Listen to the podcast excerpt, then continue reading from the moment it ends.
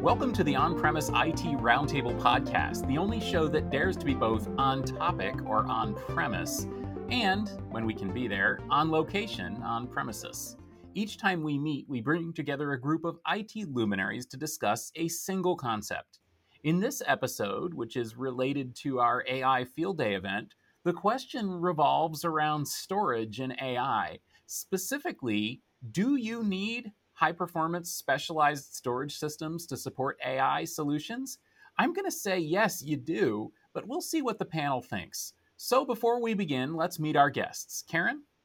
Hi, I'm Karen Lopez. I'm based in Toronto in the Great White North, and I'm Data Chick on Twitter. And you can see I'm a data person. I'm Andy Banta. I am at Andy Banta on Twitter.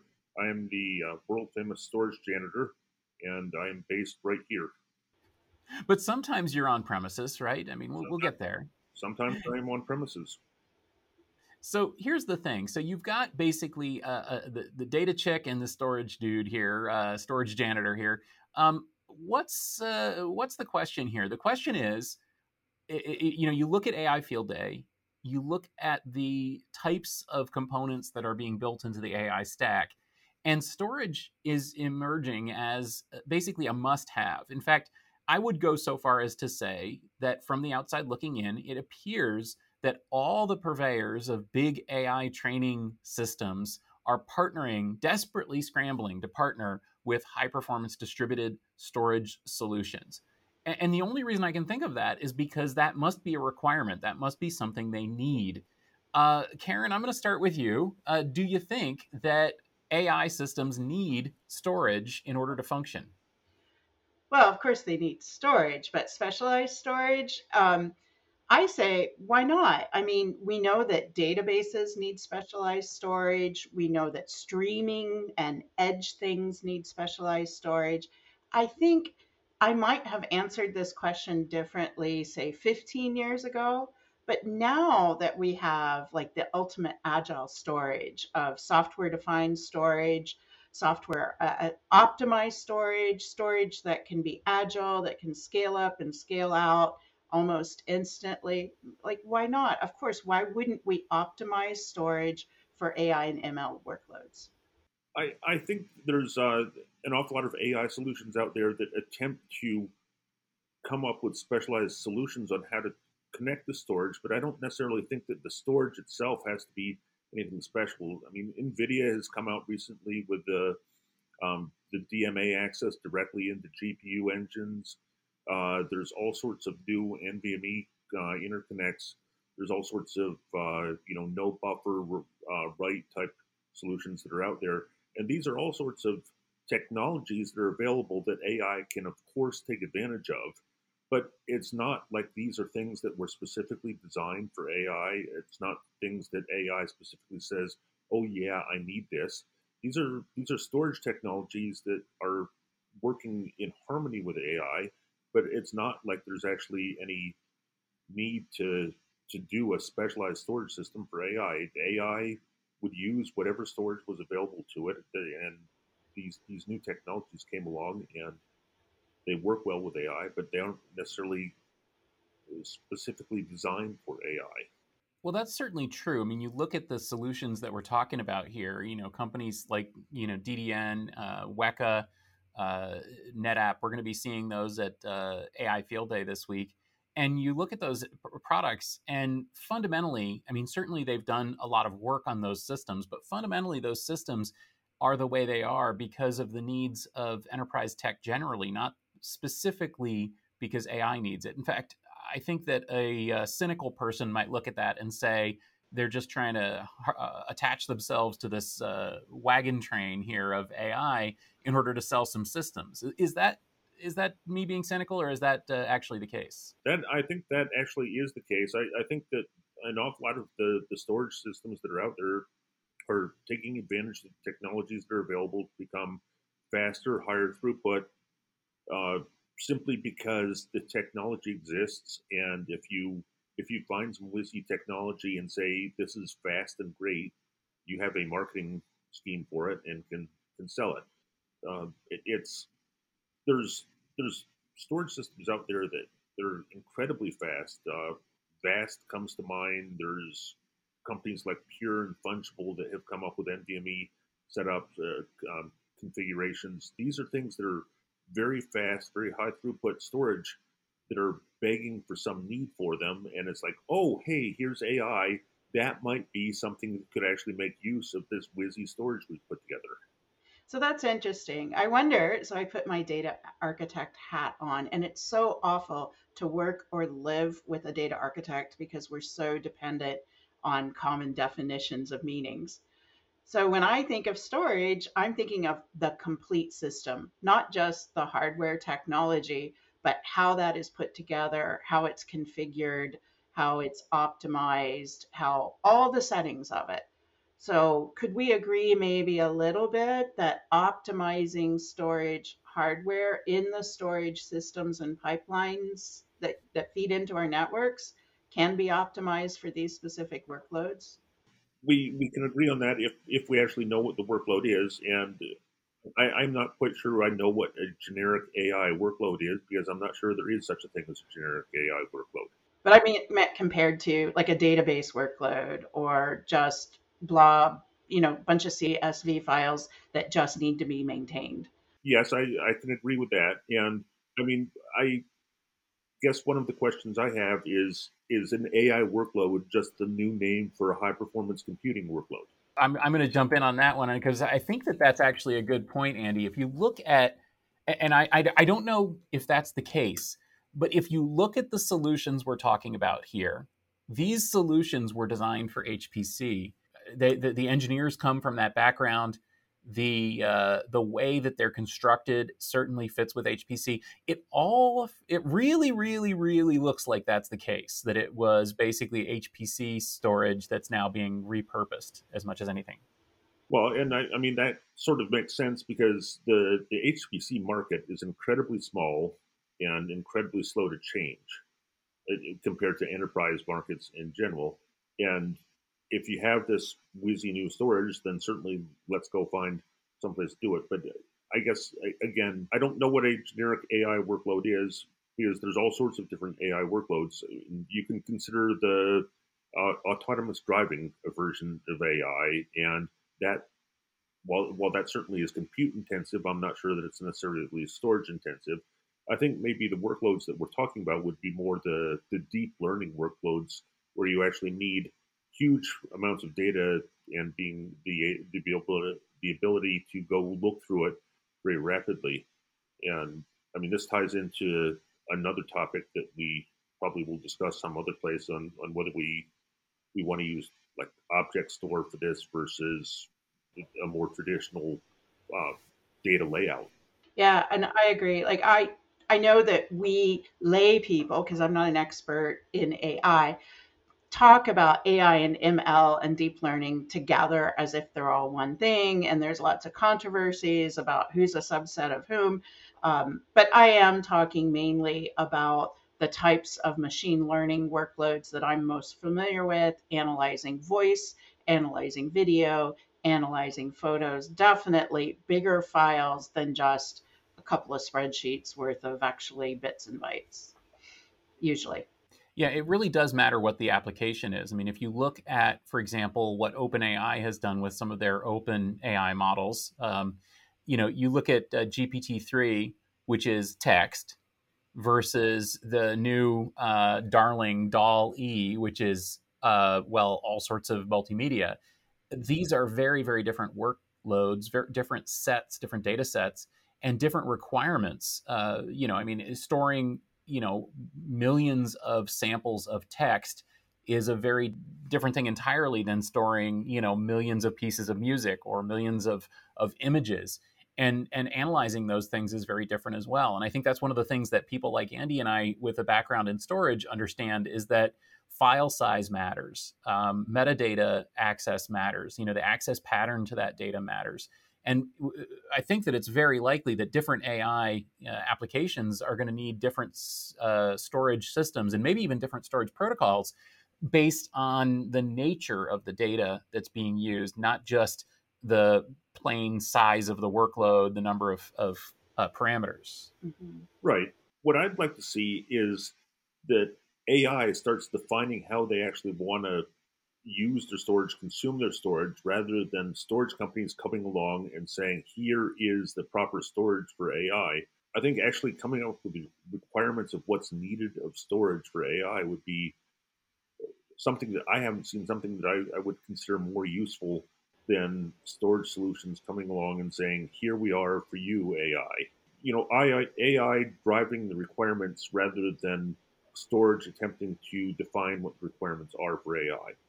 I think there's definitely an opportunity for overly motivated salespeople to tell potential clients, you have to do this or your project will fail, especially to organizations that are new or doing a proof of concept or anything. But I'd say that's true for all introductions of newish technology that the surrounding infrastructure people start questioning can I use my same infrastructure? Can I manage it the same way? Does it have the same maintenance needs? Does it, you know, the normal requirements, as you say, Andy, of going into what are your actual storage requirements? Right. And I, I see companies out there that are simply saying, how can we create a high margin product that would be useful in this application? Of course, you know, you can't blame them for that. I mean, these folks are trying to sell their system. Also, you kind of can't blame them for using what they, you know, the, the architecture they've already got because that's pretty typical too. I mean, you got to sell what's on the truck. But, you know, setting that aside and not being cynical about marketing, um, the fact that most of these specialized AI storage systems, the fact that most of them look fairly similar I think says that maybe there is an intrinsic technical quality that systems need in order to support AI workloads. In, in other words, they need to be uh, they need well they need to have a, a, lot of performance, a lot of capacity, and that means that they're probably distributed in terms of you know not a, a monolithic system. They're going to be a, a many node kind of uh, system, they also need to be able to scale up uh, performance and parallel access tremendously. They have to support a lot of clients, which sort of dictates what kind of protocols that they can use. I think that there are some intrinsic elements that are needed to support these applications. I'd agree with that. I mean, and again, that's true for a lot of new things. I, I think that the main thing is is it's you know I keep thinking now back to Andy's point is there's probably not one solution for all AI and all ML. And it's really going to depend on not only what are the source files, like what's the nature of the source files that's on that storage, but where what is output like some machine learning jobs just do all that crunching and come out with a number like a rating or a confidence value or a handful of numbers like and some of them come up with brand new videos and brand new music or something like that. So, you know, you are correct that there's no one generic workload, but I bet you most people are thinking of optimizing for the storage of the input and the compute and the crunching that's happening, the algorithms, and maybe forgetting about what's being produced also should be optimized for that particular type of job. I think what Stephen was describing is actually the direction that storage systems have been going for the past 10 years or so, though. They're, it's it's kind of the same thing that VMware did with compute. The, the idea that storage is large enough and fast enough that you can have multiple tenants on it means that you need to come up with some way of actually providing those multiple tenants proper access to it. And this is, I mean, this, this comes back to the old SolidFire days of we have you know we have very fast storage now. We have very dense storage now. How do we allow a bunch of different uh, consumers to use it all at the same time? That is the approach that an awful lot of the newer storage systems are taking as well where it's a distributed as stephen said a distributed multi-tenant type system where lots of different users can use it in lots of different ways and, and ones that need the high throughput can get it and ones that you know just need access to vast amounts of data can you use it that way. And yes, that might be something that AI could make use of, but it's also an enterprise use of storage as well.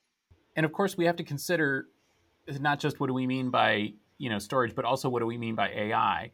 And I think that that's a whole other can of worms because, of course, what we've been talking about, I think are systems that are mainly used for training purposes, not for inferencing or you know edge uh, AI use cases. And and for that, I, I, think you know if we can open up that other can, um, that's going to be a very different storage solution, right?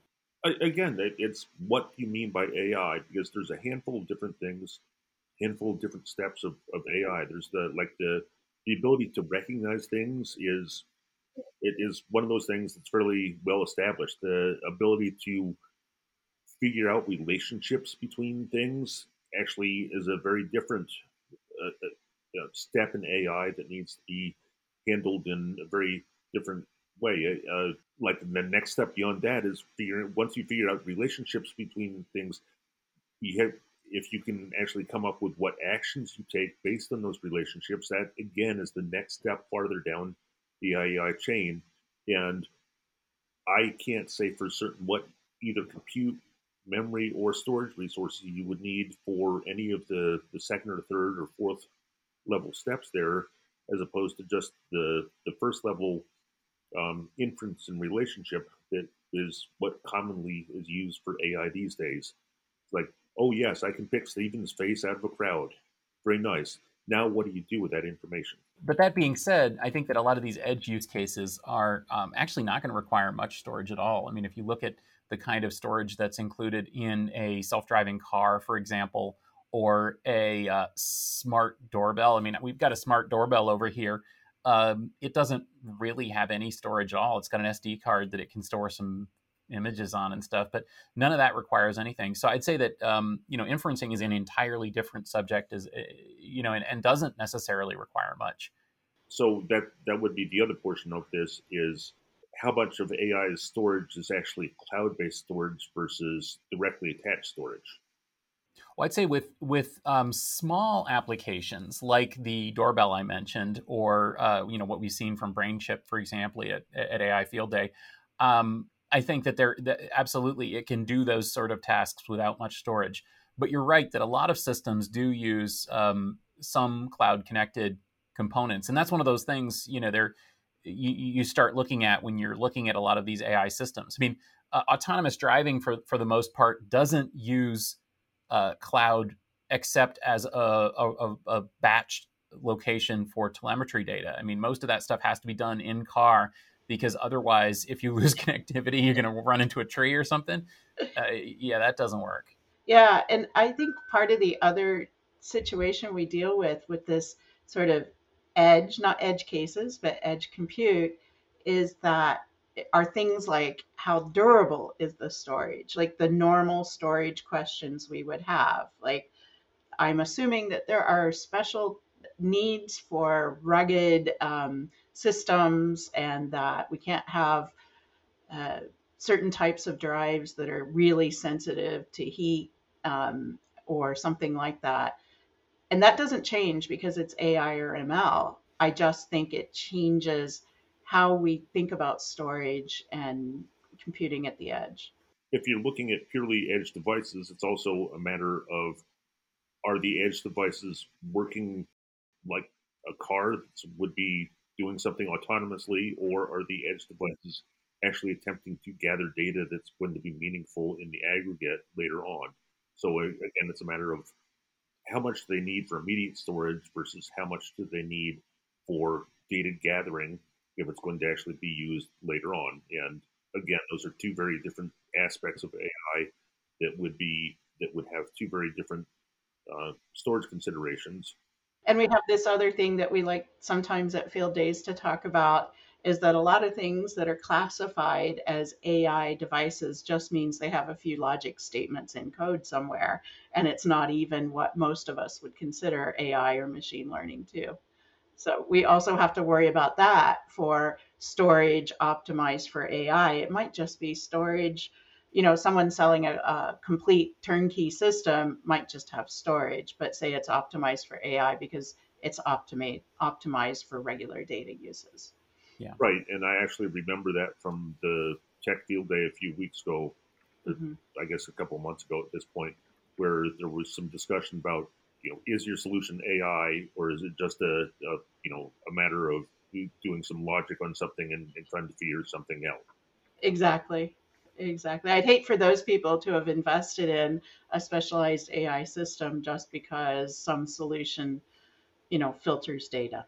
And, and and that's actually one of those things. I think that AI is such an imprecise term. I guess like storage or data, it's such an imprecise term. If I say, you know, um, storage is whatever, uh, it's the same. It's the same deal because it's like, wait, what do you mean by storage? What do you mean by AI?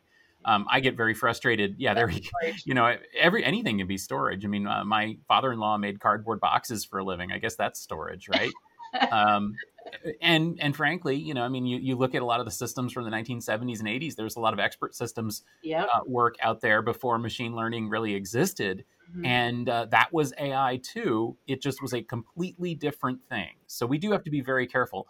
And even within the the realm, like I was saying, I mean, you know, DALL-E uses GPT-3, but it has a very different performance characteristic, I would bet. Now, they're not talking about exactly what it is, but I'm going to go out on a limb and say that it uses very different storage and it uses it in a very different way than even something that's based on the same uh, core data set because it is multimedia instead of just text. And I think that increasingly we're going to see this um, in, a, in a more nuanced way which kind of leads me to the conclusion here, which is that the thing that may matter is not the nature of, of the storage architecture, but the way in which it's integrated with the overall AI solution. In other words, you know, we need to have uh, storage that is using common protocols and APIs that are truly integrated with various AI platforms that so that the storage can be appropriately used by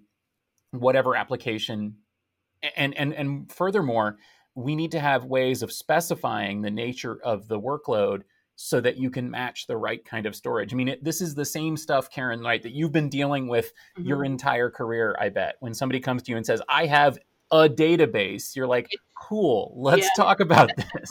exactly. And by the way, it's Microsoft Access and it's on a spinning rust drive on an eight year old laptop. So let's wrap up then by considering our, our core premise. The, the premise here was that you need special storage systems to support AI. Andy, yes or no? Is that premise correct? I would say that premise is not correct because we, we haven't even clearly defined what an AI workload would need for storage, what an AI workload is. So trying to define what the storage is for that AI workload would be difficult. I I think there are solutions out there that are fast and high capacity and all the things that you would necessarily need for potentially a big big AI workload or an enterprise workload or whatever workload you want. And yes, they probably wouldn't be sold as a, a workload as AI storage, but I don't really think that we have a definition of what an AI storage workload is.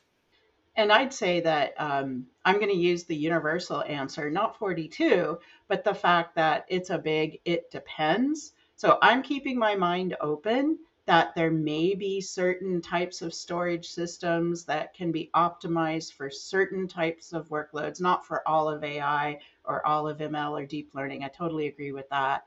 And that people shouldn't just go out and adopt an AI solution because they have a smidge of AI in their own solutions, but should definitely do the cost, benefit, and risk to see if they can take advantage of optimized storage. And I would say that uh, I agree absolutely that it depends. I mean, we're, we're consultants here. We can we can say that for any any question. It, but it it clearly does depend. Yeah. But I'm going to come back to my contention at the beginning. And the nice thing about being the moderator is I get the final word. I'm going to say that the fact that big companies are partnering with big storage systems to have an integrated solution that goes with their big AI training pods. That to me says that the answer has to be yes, that you need special storage to handle special AI workloads.